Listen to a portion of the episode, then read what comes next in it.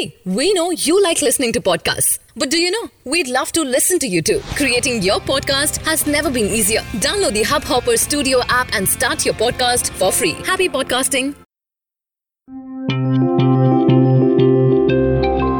Hubhopper Originals.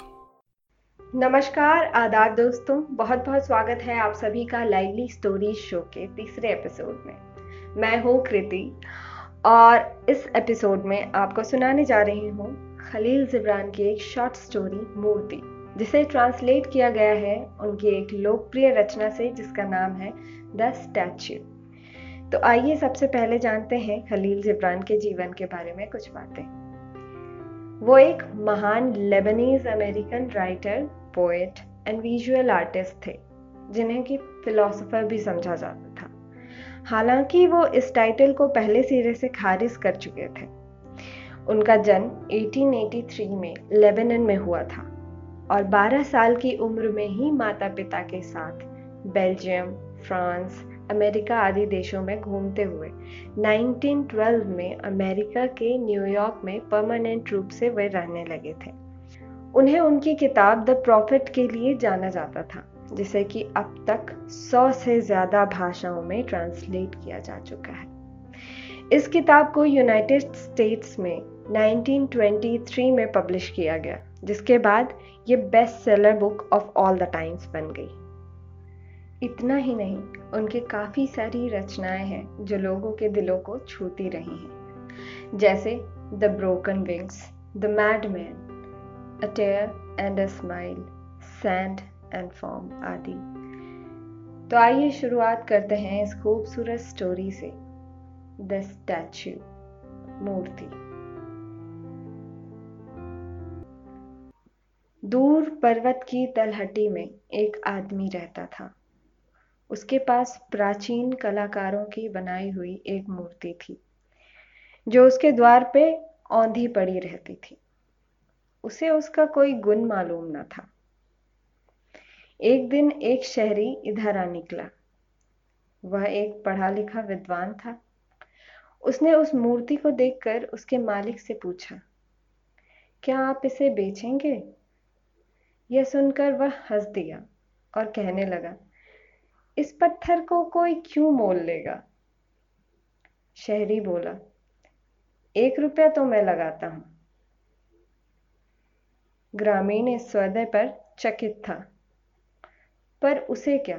वह तो रुपए को अपनी गांठ में बाँध चुका था। शहरी मूर्ति को हाथी की पीठ पर उठवाकर शहर में ले गया। कई महीनों के बाद वह ग्रामवासी शहर गया। तो बाज़ार में घूमते फिरते एक जगह भीड़ लगी देख वो भी वहाँ रुक गया।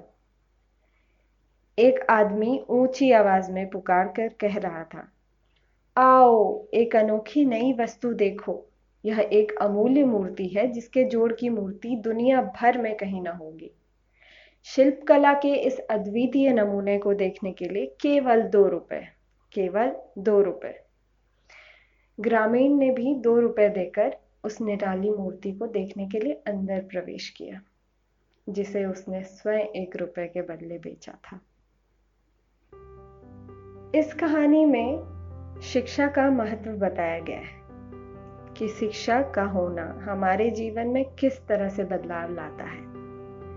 वो ग्रामीण जिसे उस मूर्ति का कोई मोल नहीं पता था, उसे बस पत्थर का एक पुतला समझता रहा, जबकि वो एक बेहतरीन कला का नमूना था, जिसकी पहचान बस वो शहरी कर पाया। और आखिर में उस मूर्ति के बदले में पैसे भी उस ग्रामीण ने उसी मूर्ति के नुमाइश में जाकर खर्च कर दी तो इससे हमें ये सीखने को मिला कि आखिर कोई भी चीज़ हो, उसका महत्व हम उस चीज़ के बारे में जाने बिना नहीं कर सकते। इसी के साथ विदा लेती हूँ मैं आप सबसे। सुनते रहिए हमारे ये पॉडकास्ट इसी तरह की और भी खूबसूरत कहानियों के लिए। और अगर हमारे ये पॉडकास्ट आपको पसंद आया हो तो सब्सक्राइब करना ना भूलें।